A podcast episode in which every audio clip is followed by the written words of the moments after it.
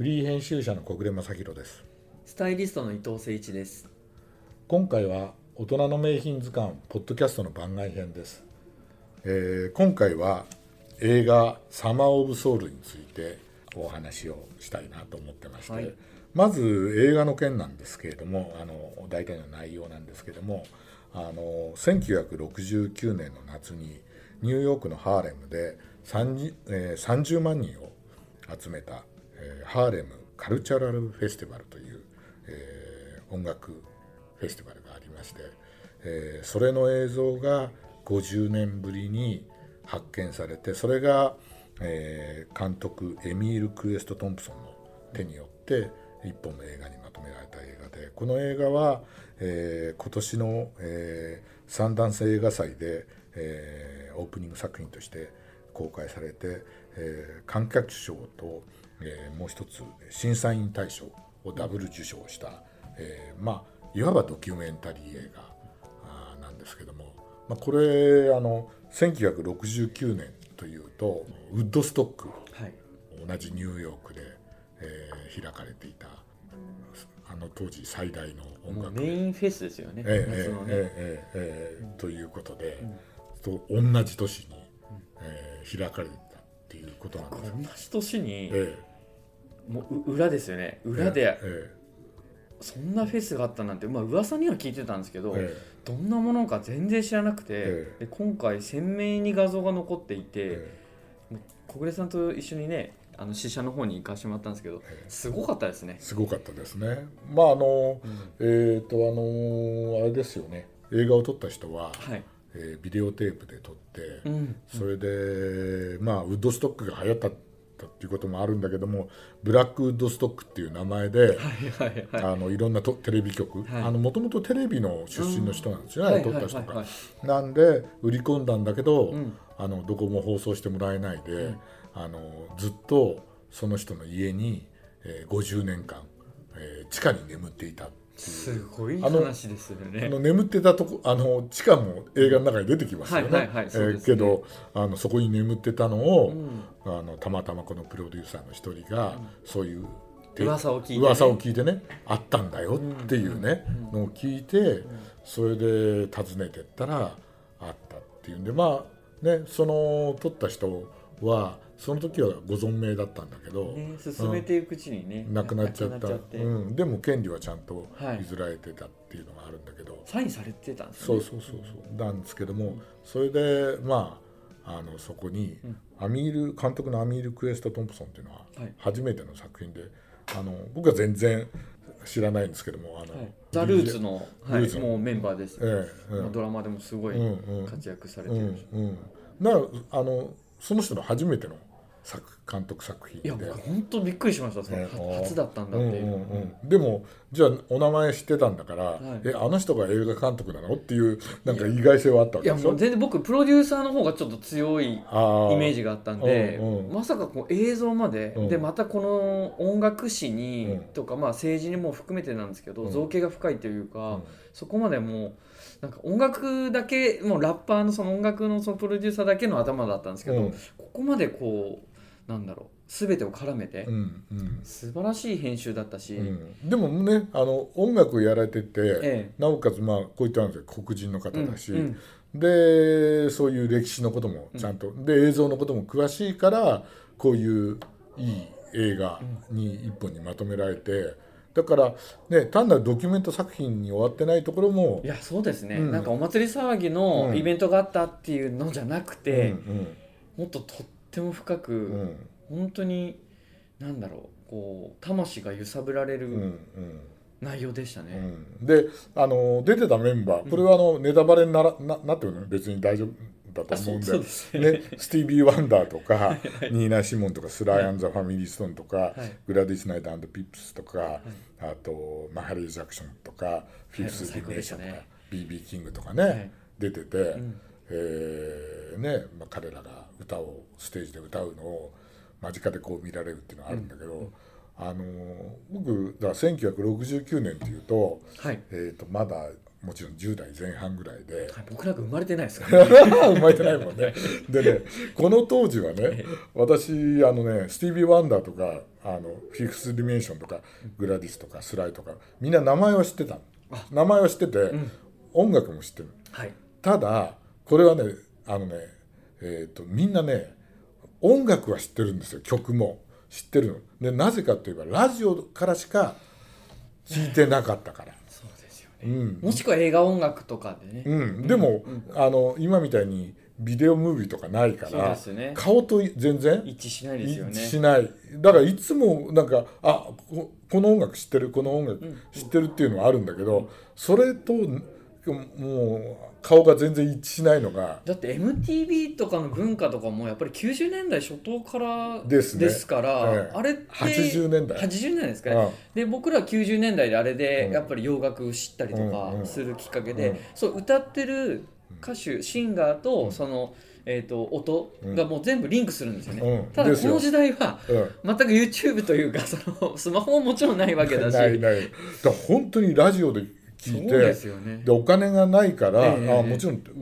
うちなんかは、テープレコーダーも何もないから、うん、とにかくあの生放送のラジオの番組でかかる音楽の曲名を聞いて、はいはい、えっ、ー、とね僕なんかやったんだけどうちの兄なんかはベスト10をね全部ね綺麗に清書してましたね。ノートに。すごいラジオっ子ですね、うん、それでその翌週になるとまた書いて、はいはい、でもちろんあのレコードはありましたよもちろんね。だけどアルバム買うお金なんてないんですよ。だからせいぜい買ってシングルぐらい。あそっか。うん。今なんか貸しレコード屋さんとか。ないないないない。ですね。ないです。ないです。古本屋とかの。ないです。ないんですね。ないです。ないです。ないです。でもちろんテープレコーダーもないから、ただただ聞くだけ、みたいな、あのそういう人生だったんで今回ねあのその当時よく聞いてたフィフスディメンションなんて、はい、ああんなグループだったんだっていうね。うんねスライ・アン・ザ・ファミリー・ストーンも、うんうん、あこれが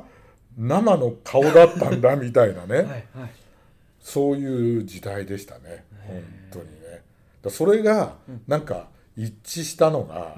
すごい嬉しくて私としては。やっぱりちょっと僕とまた違う角度で感動がまたちあるんですね。伊藤さんはどどんな映画を見て？僕はもうあのもうレ、えーと、いわゆるクラブカルチャーなんですよね、うん、僕はディスコのその後に出てくるクラブカルチャーで、うん、まあ、ハウスミュージックの元ネタ、はい、ヒップホップの元ネタになる音楽のやっぱりその大御所という感じですね、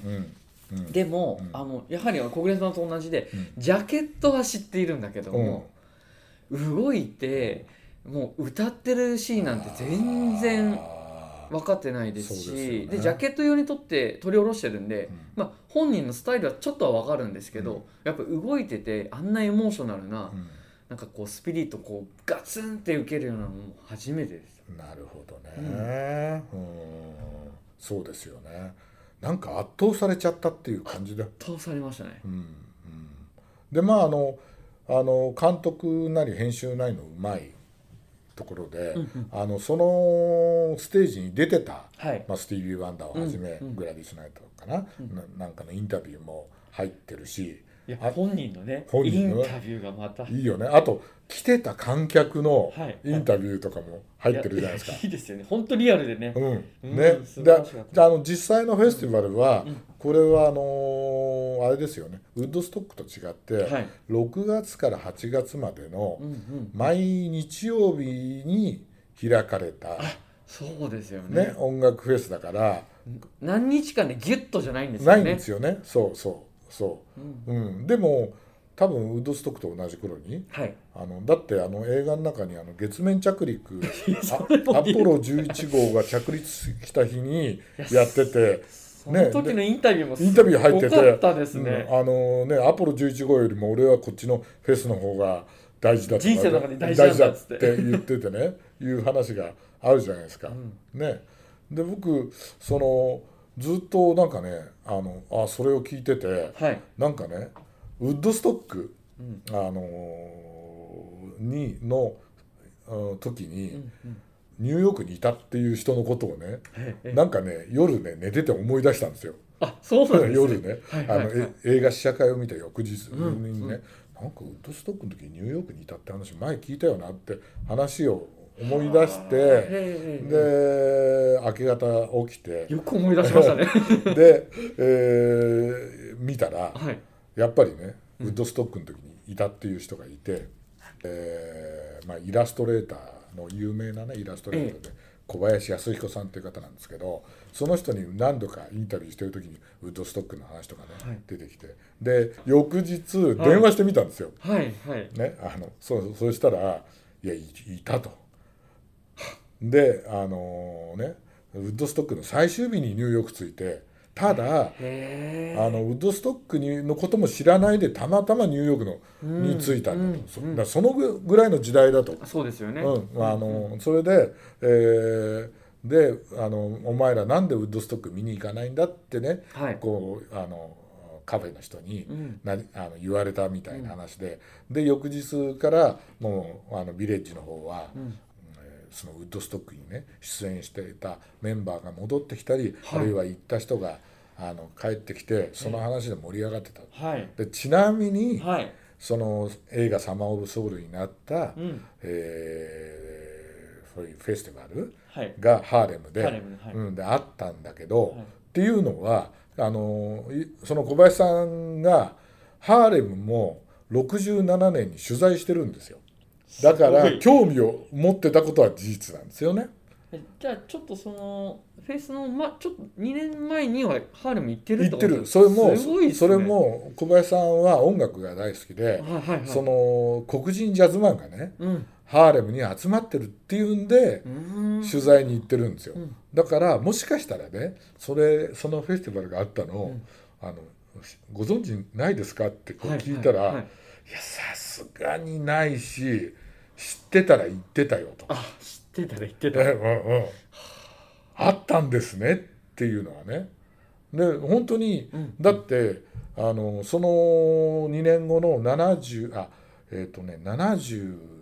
年かな、うん、に、もうニューヨークポップっていう、あのフェスティバルがニューヨークであってあの小林さんはそれにも行ってるしそ、ね,、その当時セントラルパークで、はいはい、あのえこの「サマー・オブ・ソウル」の映画にも出てくるんですけど、ええ、リンゼイ市長が、はい、えー、企画して、はい、えー、やってた、はい、あのここれのなんていうんですかねセントラル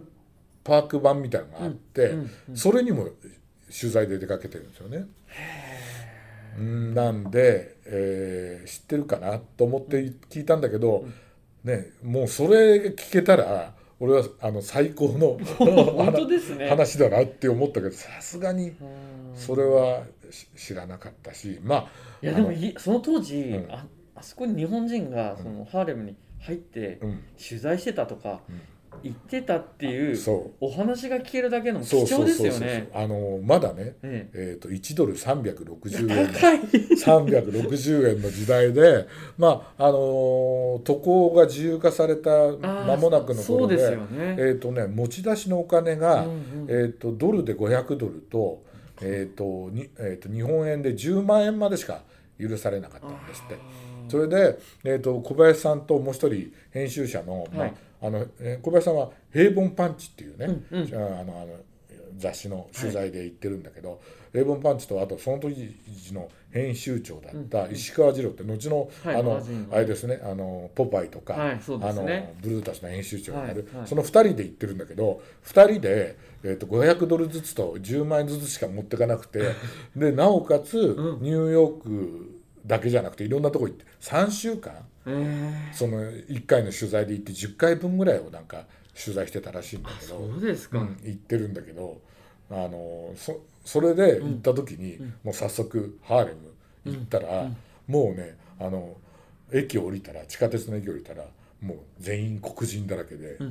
なんだここっていう。っていうね。ね、そういうねそれであのなんかこう歩いてたら、あのハーレム新聞をね、うんうん、あののじゃじゃ編集長やってるジャーナリストに会って、えー、えーとね、お前らねハーレム取材するなら俺が案内してやるっていうんで心強い、うん、それであの実際にブラックパンサー党とか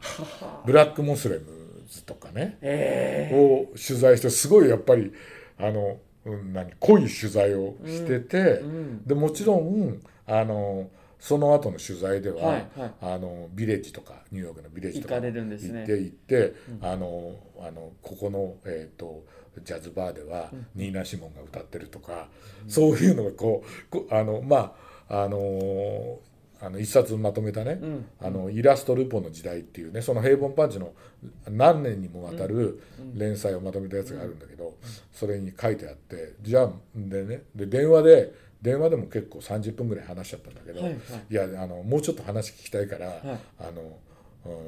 聞かせてくださいって言うんで、うん、えーと、先週の土曜日、はいはい、また行ってまたそうあの2時間ぐらいずっと話をねいろんな話をね、えー。聞いてきたんですけどもちろん僕もね、はい、あの生きていましたけど、えー、あのねもう本当に鼻垂れ小僧ぐらいで小暮さんその当時はおいくつになる69年っていうと12歳、はあ、じゃあ全然そっか編集にも関わってない全然だから分かんないじゃん。たただただただ興味深くこういう音楽を聴いてて学校小学校から中学校ぐらい行ってる時だからもちろんウッドストックをやったってっていうのもどっかで聞いたけどそんなに多感な時代ではあるけど、そこまでの興味はないから見てないし、まあ、もちろん音楽は聴いてて名前は知って曲名も知ってるけど、はいはいはい、じゃあ今みたいに音楽雑誌がいっぱいあったわけでもないからそれを詳しく知ろうなんていうことはなかったと思うけど、でも小林さんはもうそういうのジャズも詳しくて、はいはい、だから実際にそこ行って。曲を聴いて、うん、もうニーナ・シモンなんか大好きで今でも聴いてるっていうね。生で聞かれたんですかね？あのね生では聴いてないってあのねニーナ・シモンが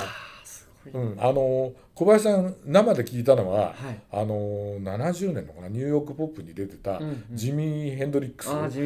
生で聞いて、うんうん、とかその後すぐ亡くなっちゃうからすごい貴重ですね。そう。グランドファンク・レイロードとか、はいはいはい、ああいうのは生で聞いたらしいんだよね。ででも69年にそのニューヨーク行った時にはやっぱりウッドストックで聞けなかったっていうのが、うん、もうなんかこう心残りではある。あ言ってるのにね。言ってるのにね。うん、なるほど。うん、であの多分あの、えーと、小林さんの知り合いでニューヨークで多分知り合った人だと思うんだけど、うん、何人かはウッドストックに行ってるって言ってましたね。そうですか。だからもしか日本人では行ってる人はやっぱ結構いるんですね。そういうね時代でもね。だけど、うんうん、このあの映画のあのフェスティバルは、ね、果たしていけてるかなっていうね